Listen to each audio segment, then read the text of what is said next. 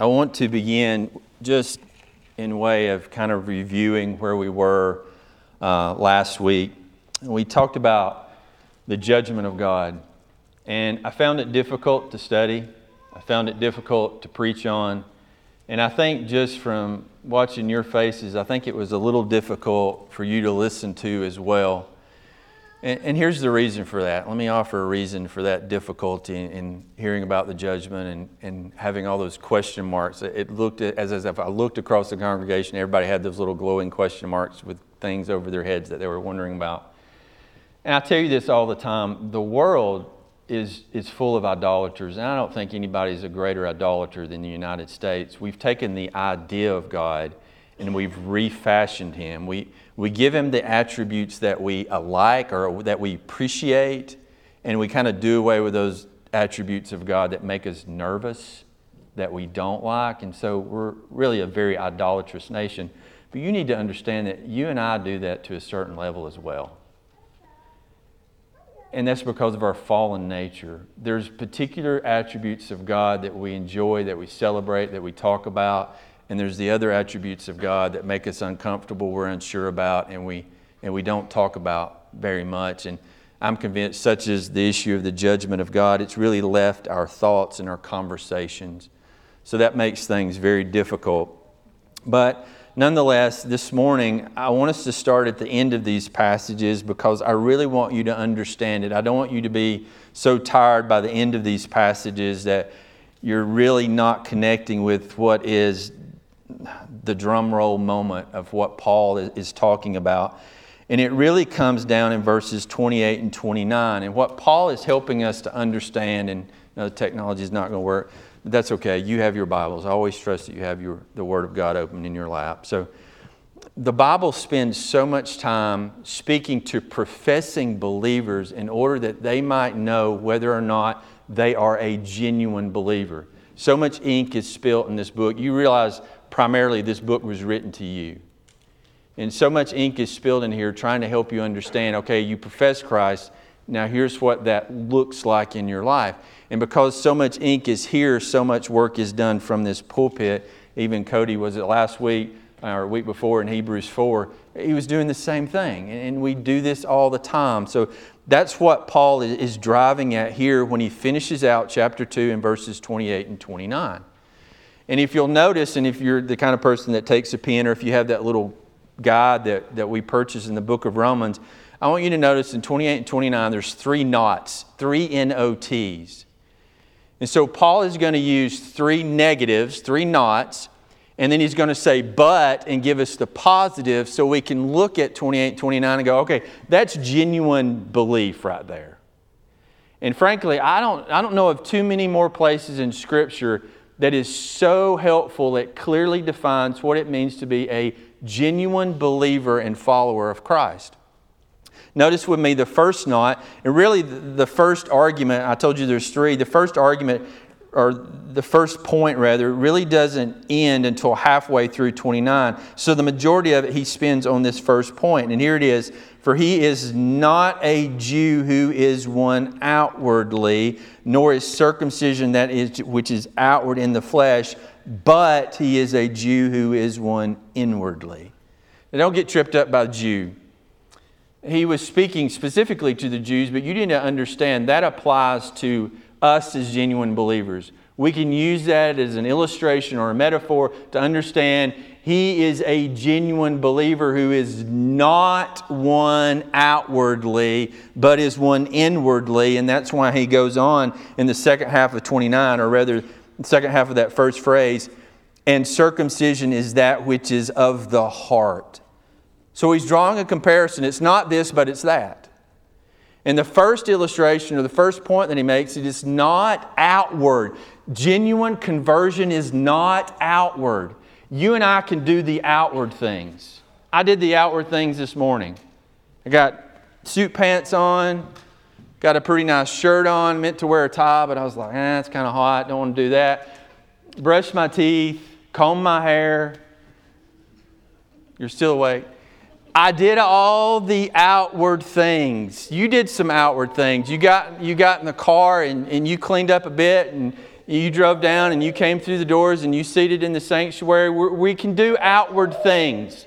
And we can do outward things all day long, but true conversion has to take place at the level of the heart. It has to take place inwardly. And, brothers and sisters, you know without a shadow of a doubt, you cannot affect change there. You can do outward stuff all day long, but you can't do inward stuff at all. And the Bible gives you a very clear reason why we can't do inward stuff. I could turn to a number of places to describe that for you. Jeremiah is probably one of the best. Jeremiah 17 uh, says, The heart is more deceitful than anything else, it is desperately sick. And then he'll say in, in chapter 13, he'll ask the question Can the Ethiopian change the color of his skin, or can the leopard change his spots? And we could easily infer Can you do anything about your wicked and fallen heart? And the answer to that is, is absolutely not. You understand that, right? I don't know why I bring this up. I guess because it's on my heart this morning, but I don't, I probably have made y'all uncomfortable with lifting your hands in worship because I don't do that. Now, I used to do that. In fact, I used to attend a church where the worship leader told us to do that. And in fact, it's pretty funny. Paige and I were put in this situation just a couple of weeks ago. We were in a room with, I don't know, 500 people, and the worship leader does that lift your hands. And there were two people in that room where their hands were down by their side, and that was me and my wife. And we're not trying to be disrespectful. We're not trying to be, we try to sleep back and kind of hide when we do that. But we understand the significance is the inward lifting of the soul toward God. And that doesn't help me to lift my soul. In fact, I feel like a hypocrite when I do that, right? But I do, I said that, but I do not want that to affect you at all. That might help you lift your soul toward God. But we grew up as you did this, and I would do this, and my heart would be out in left field. I would be in sin, but I was doing this outward sign, and everybody would go, Oh, worship was this awesome day. We just all had our hands lifted up, and I'm like, Worship was not okay in my heart. And so I don't want to do this unless this is going on because I understand I can do the outward. And again, please don't think I'm criticizing that. If you want to do that, please do that. Don't let me hinder you doing that. But I'm just trying to explain to you why you probably don't usually see me doing that because I want God to do that in the level of my heart. Because that's what really matters. And so, genuine conversion, first point, you can't do it, it's inward. The second point is, and I want you to notice, it's in verse 29, the second part. He actually starts with the positive and then he goes to the negative. It's by the Spirit, it's not by the letter. It's, it's not by the letter. It's not written down. It's not a list of requirements. It's not a moral code. It's not something you physically or tangibly do, right? Which is very interesting because in many Southern Baptist churches, they'll spend in their 20 or 30 minute sermon, they'll spend like 95% of talking about how it's faith alone. And when it comes to the point of conversion, they give you something to do. Then I'm like, or you just undid 25 minutes, buddy because you took salvation and you twisted it and you, you made it. Now do this and you'll be saved. And I'm like, you just quoted the law. Okay? It's not by the letter, it's by the Spirit of God. And that's why I'm so reluctant to say, okay, one, two, three, here's salvation for you. Step one. Even the phrase, the plan of salvation, makes me super uncomfortable because your plan's written down and it's by the Spirit of God. Now, let me ask you this question. You can manipulate things written down, but can you manipulate the Spirit? Some are obviously under the impression that they can manipulate the Spirit of God. i am not under that impression. You know, I think about Jesus' words, for instance, in John 3 8, where the Lord says, You know, the wind blows wherever it wishes. You hear the sound of it, but you don't know where it comes from or where it's going so is everyone who is born of the Spirit. And some of these gospel presentations and invitations are as if the Holy Spirit's sitting, you know, back there in the corner in a chair somewhere, twiddling his thumbs, just waiting on you to move so he can move. It's just like we have this power to manipulate the spirit, even with music. You know, Rob and I, worship just kills me, man. They dim the lights, and while the pastor's talking, you know, the music starts playing softly, and I'm just, you know, if I had hair, I'd just pull it out. I'm like, what are you doing? Are you, are you manipulating the Spirit of God? Does he like soft music and soft voices and a little smoke coming off the stage? And does he like that? Is that what you're doing there? Because it's, it looks really weird to me. Looks like I'm at a concert, not in worship. You see, it's by the Spirit. And we don't have, I don't even want to say that. Let me, that would be so disrespectful. We don't have control of the Spirit of God. The Spirit of God moves according to the will of God, not ours. You can't put revival on a calendar and tell the Spirit, okay, we got revival next week, so we're really going to need you to show up. It doesn't work that way. I really hope revival breaks out here one day. But let me tell you how it will break out here one day. If it does, it will be through repentance. You'll get so stinking broke over your sin that I won't be able to dry your eyes and then it'll spill over into me, and I'll get so stinking broken over my sin, I can't help you anymore. And then it'll spread down the pews, and none of us can even talk because we're just so broken about how sinful we are, and we'll begin to cry out to God for His mercy and His grace. And I'll stand up here and go, okay, we had revival. It's by the Spirit, not by the letter. And then notice the last thing, and then I'll actually get into the sermon. I guess I need to make it shorter now. But notice the very last phrase in verse 29 not from men. What is not from men? His praise is not from men. That converted man, genuine converted man, his praise doesn't come from men, but, third one, from God. Now, let me tell you what I do with these passages because we love to pat people on the back and say, Congratulations, you got saved. Why would I say that? Well, because I told them what to do and they did it. And so they get confirmation from me, they get affirmation from me. That's not where true conversion, affirmation, and confirmation comes from. It comes from the Father. I don't even like to say that to people. I really don't. Because how bad would it be? Joy said I was saved, and I get up here and stand before the Lord, and He says, I don't even know who you are. See, your praise doesn't come from me. True conversion, your praise comes from God. And it's the work of God in your heart. You see how incredibly important these passages are. And so I ask you, can you do the outward things? And of course, I can do all the outward things that can be done. But can you do any of those inward things? Can you, can you manipulate the Spirit of God? Can you achieve the praise of God? Can you change or affect your heart? And of course, I think everybody in this room goes, absolutely not. And I'll go, Amen, you understand. Salvation is the work of God from beginning to end. He's the one that begins the work, He's the one that gives you repentance, He's the one that gives you faith, He's the one that causes you to call out to Him. He's the one that saves you. He's the one that sanctifies you. He's the one that glorifies you so that when we bow before the throne, we'll have not one boast, not one boast, but boast in Him because He's done it all from beginning to end. Now, that's the punchline. That's salvation. But you need to understand from the Jewish perspective, and then we can learn from their mistakes, what relationship does all of that have to do with the law because it has a tremendous relationship. Okay? So that's let me flesh all that out for you that I just said in relationship to the law. Now, let me begin with this. What advantage? Look at Romans 3:1. Did the Jew have an advantage? Oh my goodness. It's ridiculous.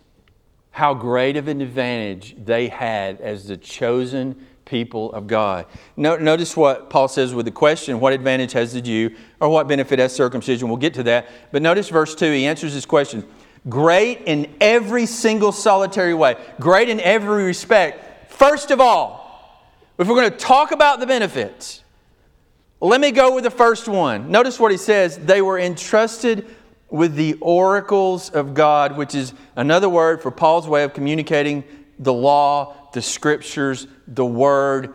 they were entrusted with the Word of God. Was that a benefit? Well, if you ever given that much thought, you'd be like, what are you talking about? That was the greatest benefit, right? And to bring it into your terms, was it a benefit that you were given a copy of God's Word that you have a Bible? Is that any benefit to you?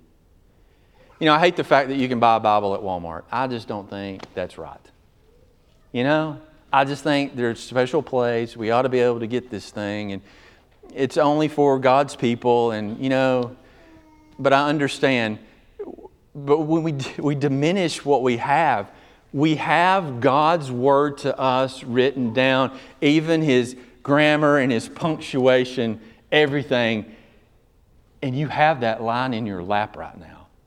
And so let me ask you: Is that, is that any kind of benefit? It's like, what are you talking about? Man, this is my greatest physical possession. And you go, absolutely understand it. But if you're still kind of messed up, let me go on. Is it a benefit for you to know the gospel?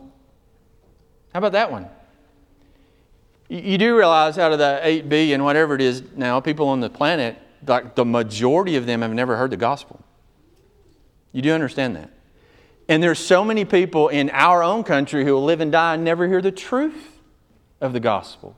They'll hear a false gospel right?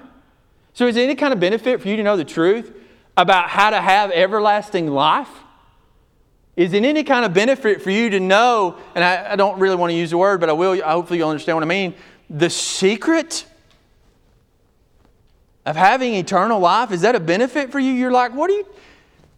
Man, yes, that's my greatest benefit. Well, then you can understand Paul's saying in verse 2. Uh, first of all, they were in, entrusted with the Word of God. So, can you imagine having access to this truth that imparts life? And here's the deal knowing it, teaching it, preaching it, but not being saved by it? That's what they had. They had it, they heard it, they were taught it, some preached it, but they weren't saved by it. And do you realize there's been many a men in the church who heard the gospel, knew the gospel, stood from a pulpit or a podium in a Sunday school room, taught the gospel, and will not be saved by the gospel? So we've got to understand this relationship between God's law and this gospel this morning. But anyway, me get back to this. So, was this a benefit? Well, I like to refer to it as this the law of God, the Word of God, was the national treasure out of all the treasures in Israel, the national treasure was the Word of God. And look what it contained. Look at verse 20 of chapter 2. Look at the very last phrase having in the law, you see that? Look what they had the embodiment of knowledge and of the truth. Actually, there's two articles there. I don't know why the English translation leaves out one, but it's in the law. This is what you have the very embodiment of the knowledge of God. What? In the law, I have the wisdom and the knowledge of the one who created the heavens and the earth? Yes. And not just that, you have the knowledge and you have the truth. In the law, they had the very embodiment of the truth of God. There is no other outside sources for truth. You know that. And so, because God had entrusted him with his oracles or his teachings or his law, they had in their possession the very truth of the living God. It was unbelievable what they had written down for them, but God didn't just want them to have it. It wasn't just about buying this at Walmart in putting it on your, your nightstand. You know there's more to this, right?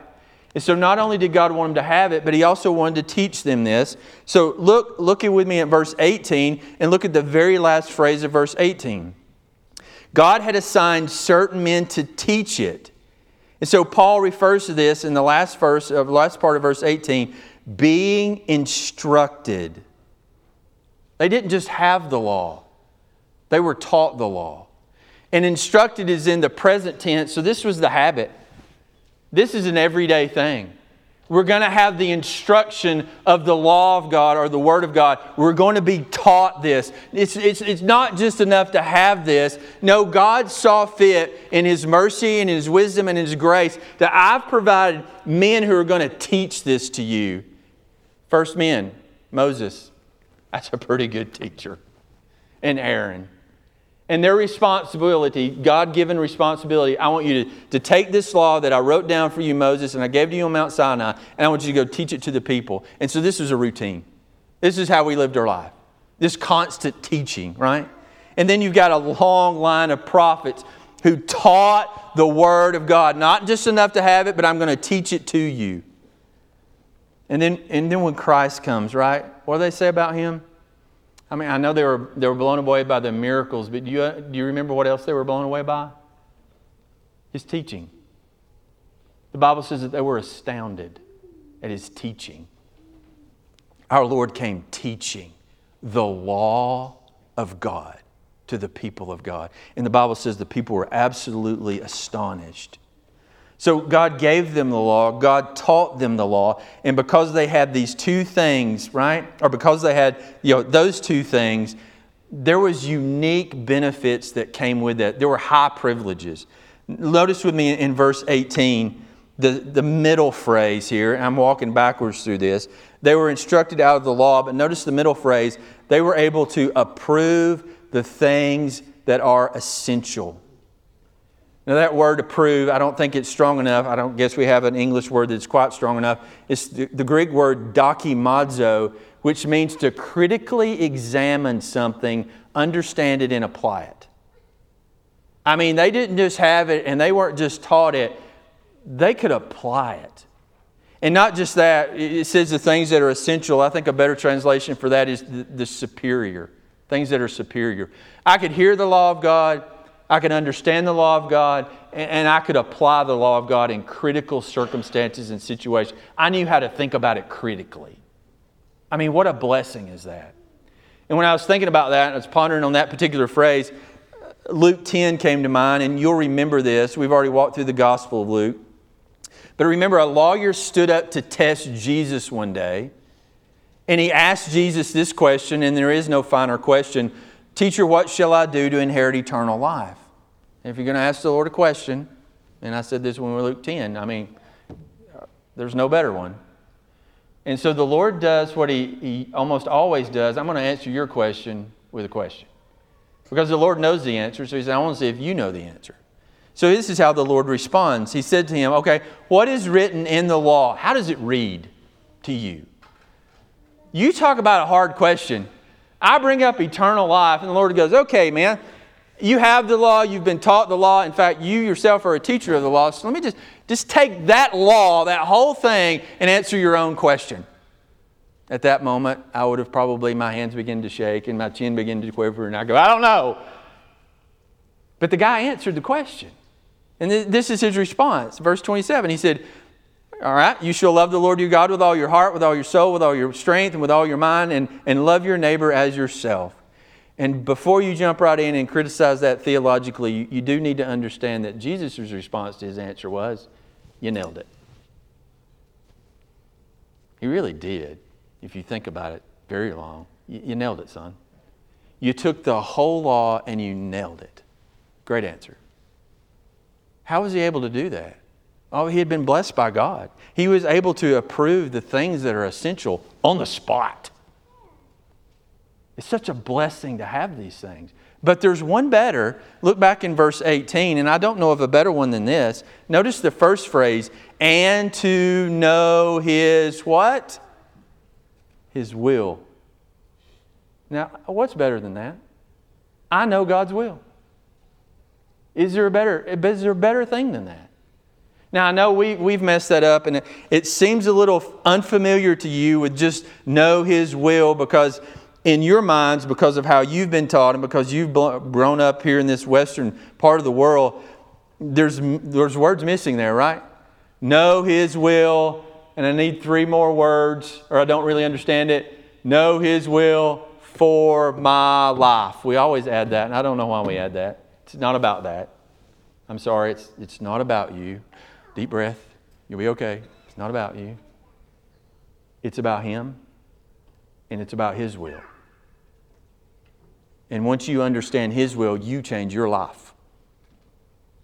Because we're doing what He's doing, He's not doing what we're doing.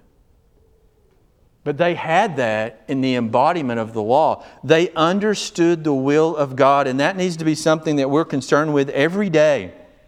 All of our goals need to be in line with the will of the Lord, right?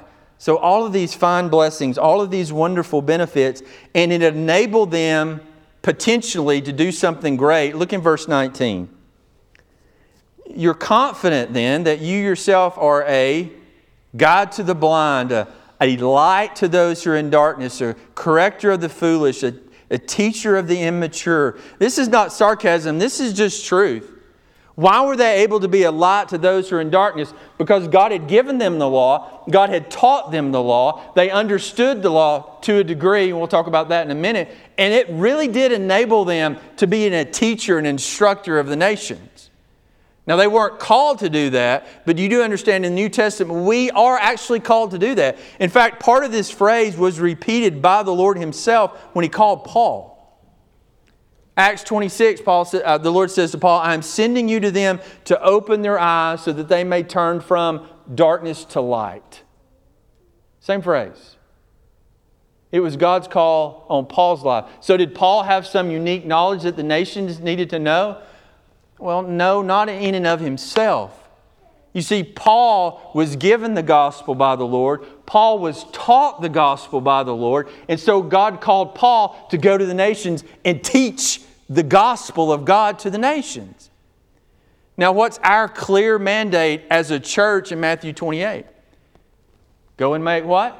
Disciples. How do you do that? Well, don't worry, I defined it for you, says the Lord. Baptizing them and what? Teaching them to observe all things. What am I going to teach them, Lord? Am I going to teach them from my experience? Or, you know, I, am 50 years old, so I got something to share from my heart. No, son, that's not it, that's not it at all. I, I want you to teach them what I taught you. That's how you make disciples. And see, they were enabled to do that because they were given the law and they were taught the law. You and I are commanded to do that because we're given the gospel, we're taught the gospel, now we go proclaim the gospel, right? But so there's, there's, there's striking similarities, there's striking blessings, but now we come to this part where I need to turn the corner and, and tell you it was just a little bit different for them in respect to the law than it is for us. So let me talk about the difference before I talk about what it means to us now. Because God's command to the Jews in regard to the law was this do this and live. Do this and live. That's not the command that we receive, but it is the command that they receive. But don't think there was no grace in the law. There was grace everywhere in the law. In fact, just by the fact that they had the law was grace, but there was atonement for them in the law. They could repent. And they could offer an animal sacrifice and spill the blood, and, and that animal's death would pay for their sin. There was grace everywhere in the law. And God actually required them to do something they could not do. And you're like, why would the Lord ever do that? Because one of the main purposes in God giving them the law was to teach them that they were in desperate need of a Savior. Because they could do nothing about their sin. Now, when we get to Romans 3:20, Paul's going to actually say this: through the law comes the knowledge of sin. In other words, in the doing of the law, there is going to be this little hiccup in their heart to go, wait a minute, I feel a little bit like a hypocrite here, Lord. Because your, your word says, Thou shalt not lie. You know, how many animals am I going to have to kill, Lord, before I ever get cleaned of this thing? And why do I keep doing this thing? And why do, why do I, I just always, am I tempted to do this thing? Why am I drawn to this thing? And why do sometimes I do it before I even realize it and I want to reel it back in? And in your law, you said, you know, don't commit adultery, right? And, and Lord, I haven't done that. But in my heart, there's something wrong. Am I supposed to kill animals every time I have a lustful thought? I mean, we're not going to have any animals left, Lord. Lord, I'm, I'm doing this, but you're going to have to do something else. Now, I truly believe by the time we get to the New Testament, we see, no doubt, men and women who understood the hole. As a gaping hole in the law. But they continued to do this by faith, trusting that God would do something else, right? So when God gave them the law and He told them to do this and live, they would not be able to do this, but hopefully they would be able to understand that if we don't trust God, we're all going to die.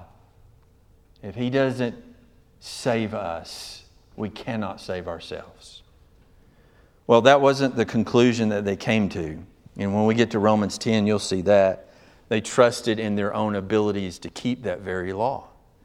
So, since they trusted in the ability to do, Paul's going to trick them in this argument. And this is where I need your brain because I would hate to be sued by the Apostle Paul because you're going to lose in that trial every single time. He's going to eat you for lunch.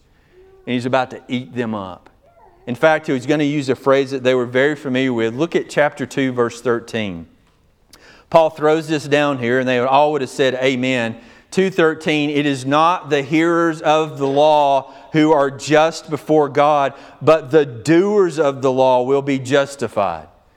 Now you immediately want to change that theologically but don't change it. Let it sit. That's what they believed and said okay let's just go back and grab an Old Testament phrase and drop that. You agree with that.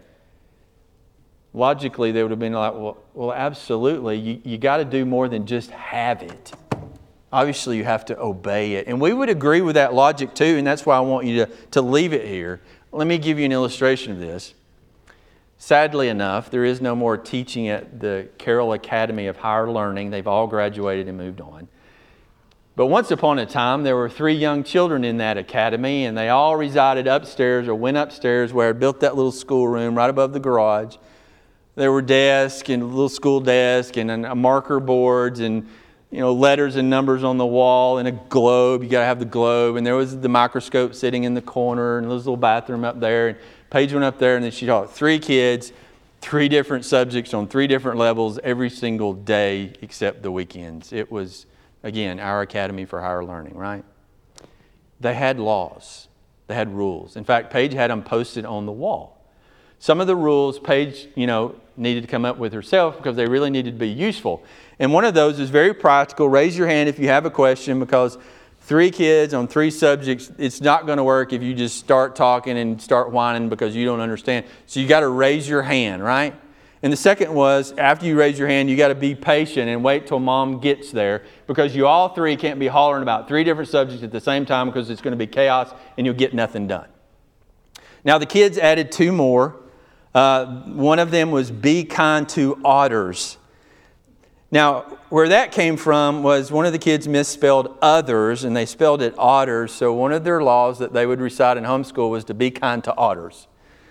The last one the girls came up with for my son, it was no, and I'm sorry, this is the only thing your kids are going to remember today, but here you go no arm tooting.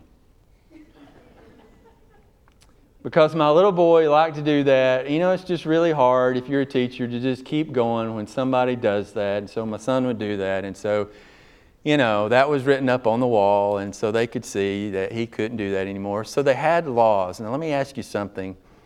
Was it necessary for them to have those? Yeah, if you want to do school. But what's more necessary? You got to obey those. I mean, if you're not doing them, what good are they? And so Paul sets up this question, and if you remember the math and step greater than, less than, I'll put this in here for Rob. We got having the law and obeying the law. And you got to put that little alligator or Pac Man pointed in a different way. Which one is greater? Doing. I mean, yeah, having, certainly, but this is a test. And so, which one is greater? Doing. And so, Paul drops this here, right? It's not just, in verse 13, it's not just the hearers of the law who are just before God, but it's the doers of the law, right? And they would go, Absolutely. I know the math symbol, I'll do it. And Paul like, Good. Now that I have you, let me just walk through some things for you. And notice with me verses 25 through 27, right? Verse 25 For indeed circumcision is of value if you practice the law. Now you understand that circumcision was the outward sign of being a part of the Jewish people who had the law, right? So Paul says, So you've got the outward sign. And that's of value if you practice the whole law, right? But if you break the law, doesn't that outward sign become absolutely meaningless? And that's why it says your circumcision has become uncircumcision. real quick illustration. I don't want to use up so much time, but this is really important for you to understand. So I have a few Presbyterian friends, right? And they have pretty sound biblical logic. The Old Testament sign of the people of God was circumcision. What's the New Testament sign? According to them, baptism. And that's the very reason they baptize children, because that's the new covenant sign, if you will, of being a part of the family of God. It's a pretty good argument. And I've asked a few of them that are my friends before is, is that salvific? Some of them would say yes, but I think the better ones would say no. There still has to be something inward. So you're telling me the baptism would be meaningless for the one who doesn't repent and follow Christ? And some of them would say, well, absolutely. And you do understand we would agree with that as well. Have you ever known anybody to be baptized, even at this church, and then never follow Christ? I think we all have. And so we look at that and we go, okay, was that outward sign meaningful? To which your pastor would respond, no. You just got wet, is what you got because that's an outward sign of something that's happened on the inside. And if the inside's happened, you better believe the outward is significant. So Paul's going to use this thought in regard to circumcision. Back again in verse 20, 25. For indeed, circumcision is of value if you practice the law, but if you're a breaker of the law, if you transgress the law, your circumcision has become uncircumcised. It's meaningless. Verse 26. So if the uncircumcised man or the, the Gentile keeps the requirements of the law, will not his uncircumcision be regarded as good? And he who is physically uncircumcised, again, not the, not, not, doesn't have the outward sign, but if he keeps the law, will he not judge you who, though having the letter of the law and circumcision, are actually a, a breaker or a transgressor of the law? So Paul cuts right to it. I mean, which is more important? That you have the sign or you keep the law? Go back to math. Which one's better? That you have the physical sign or you keep the law? Well, again, I got to go with keeping the law. Again, Paul's got them. But you and I will notice something here that Paul has not abandoned our gospel because look at verse 25. You've got the word if you practice the law. Look at verse 26. So if the uncircumcised man keeps the requirements of the law, look at verse 27. If he keeps the law. He keeps saying if. Why does he keep saying if? Because Paul knows he can't. But he's still setting them up with the argument. In fact, that last word, that last in verse 27, if he keeps the law, is actually translated. It's not the same as the other word keep. It's teleo, uh, which means to actually finish it, to complete it. Now that Paul's got them set up, all right, you agree. Doing's better. Yes. Doing's better than having? Absolutely. What about circumcision? Yes, yes, doing is better than circumcision. Yes, yes, yes. Okay, great. Doing the law is the thing, right? Okay, let me ask you a question. Look at verse 21. You, therefore, who teach another, do you teach yourself? You who preach that one should not steal, do you steal? You who say that one should not commit adultery, do you commit adultery? You who ate idols, and I, will explain this if you got a question about after service, it's kind of confusing. You who ate idols, do you, do you actually rob temples? Verse 23 is the summary. You who boast in the law through your breaking the law, do you dishonor God? Oh, you said doing. I'm so glad you said doing is what's important here. Now, now how are you doing? I mean, if they were sensible and thoughtful at all, they would have been like, man, I just lost this case. I'm guilty. I'm going to prison. Doing is not going so well with me. Right? I can ask you. You want to go to heaven? Don't commit adultery. How you doing? Well, I kind of feel like a hypocrite because I haven't crossed that line, but I can't say that I haven't entertained the thought from time to time. Okay, so we're not doing so well, are we? Right? And we could go through any law in regard to that, right? So Paul's got them set up. But you know what? Here, here's the worst thing of all. Look at verse 24. Look at verse 24. The name of God is blasphemed among the Gentiles because of you. God chose us and God blessed us in order that we might glorify His name among the nations. And rather than glorifying it, we've ruined it. Now, Christian, you and I got to be so careful here. And I was trying to think of an illustration for you. Let's just say I actually walk up to one of these girls at work and I say this if you don't stop living in sexual immorality, you will go to hell. Now, you got to understand from what point I just said that. Because if I say that from up here above them, coming down to them, I'm a hypocrite and I've dishonored the name of God. But if I say to them, if you don't stop being sexually immoral, you're going to spend eternity in hell just like me.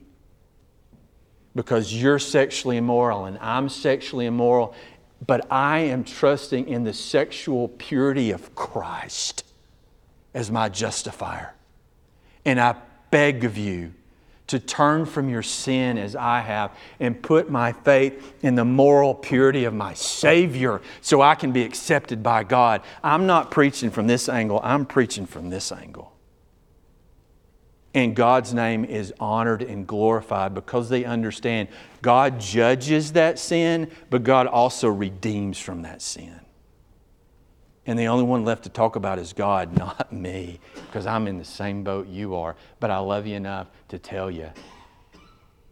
And I go on to tell him, and if I ever turn away from the Lord and walk in sexual immorality, you need to know I'll go to hell as well. Right? The worst thing about all this is they dishonored God. And if you and I hold to some moral code and we preach down to people, we're going to dishonor the name of God as well because they'll say, You're a hypocrite. And you are. Unless, of course, you preach the gospel like this, eye to eye. You're not a hypocrite at that point. You're saved by grace and you're begging them to turn to the grace of God. So here's the great mistake, and I'm almost finished. Look at verse 17. And this is the beginning. I, I kind of walked backwards through this, I know, but I thought it was the best way to understand it. If you bear the name Jew and rely, if you're a word circler, there you go. Rely upon the law. That word rely is used twice in the whole of your Bible, New Testament. It's also used in Luke 10 where it's translated the word rest, and that's a better translation if you bear the name Jew and rest in the law. That's the picture. Now, Cody talked about this a couple weeks ago, in, in, or a week ago, whatever, in Hebrews 4. You know, the law was never meant to be a rest. God didn't design it to be a rest. He didn't give it, teach it, say, do this, and you go, whoo, done it, I can sit down. No, in the doing of it, you were supposed to realize there's no place for me to sit. There's no place for me to kick off my shoes and, and realize that I'm done with my work. I cannot achieve your favor, God. There has to be a different place to rest. And we all know who we rest in it is the Lord Jesus Christ. We all know where we rest it's in the Lord Jesus Christ. That is our rest. Paul, Paul begins his argument those words You who rest in the law, you who say that you're justified by doing something. I need to talk to you. You guys do realize where it is we rest. And it's not in something we do, it's in something that God has done. And we worship Him and praise Him for Calvary. Now, let me tie these two thoughts back together for you, and we're done. Look back at, at 2 6, right? Man, such a difficult phrase in regard to the judgment of God. Who will render to each person according to his deeds? I wrestled with that for some time. I mean, here's the question at heart How can we avoid resting in the law, trusting in the law, and yet at the same time be judged by God according to our deeds? How does that work? I hope you see the problem there. Well, let me go back and I think you can define it for me and answer the question yourself. What's true conversion? Let's see, it's inward, it's by the Spirit, and the praise is received from God. So, what do you think that inward work is that God does? What do you think that Spirit does within you that God has blessed you with? What do you think God receives? Huh. Those who love His law. You see, when God gives you a new heart, you have a whole different perspective about His law. What you used to hate, you now love. The sin you used to enjoy, it now makes you sick to your stomach because you want to walk according to the law and be holy. You totally understand I can never justify myself by doing this because you see all the holes in your life. But you look to the one who has no holes and you understand that Christ has fulfilled the law on my behalf. But you don't set it aside, and there's so many who do that. They just, okay, the law is bad, it's, it's done with, we've removed the law. And I'm like, what are you even talking about? You do understand there's still a judgment, right? But God has done such a work in your heart that when he, we stand before Him, He sees that law that's been at work in our own hearts and lives. He sees new love and new affections and new passions for who He is and what He has said. So let me leave you with this thought. Is those the sort of things going on in your heart? Does, does your sin make you sick? Boy, that's a scary place to be when your sin doesn't make you sick.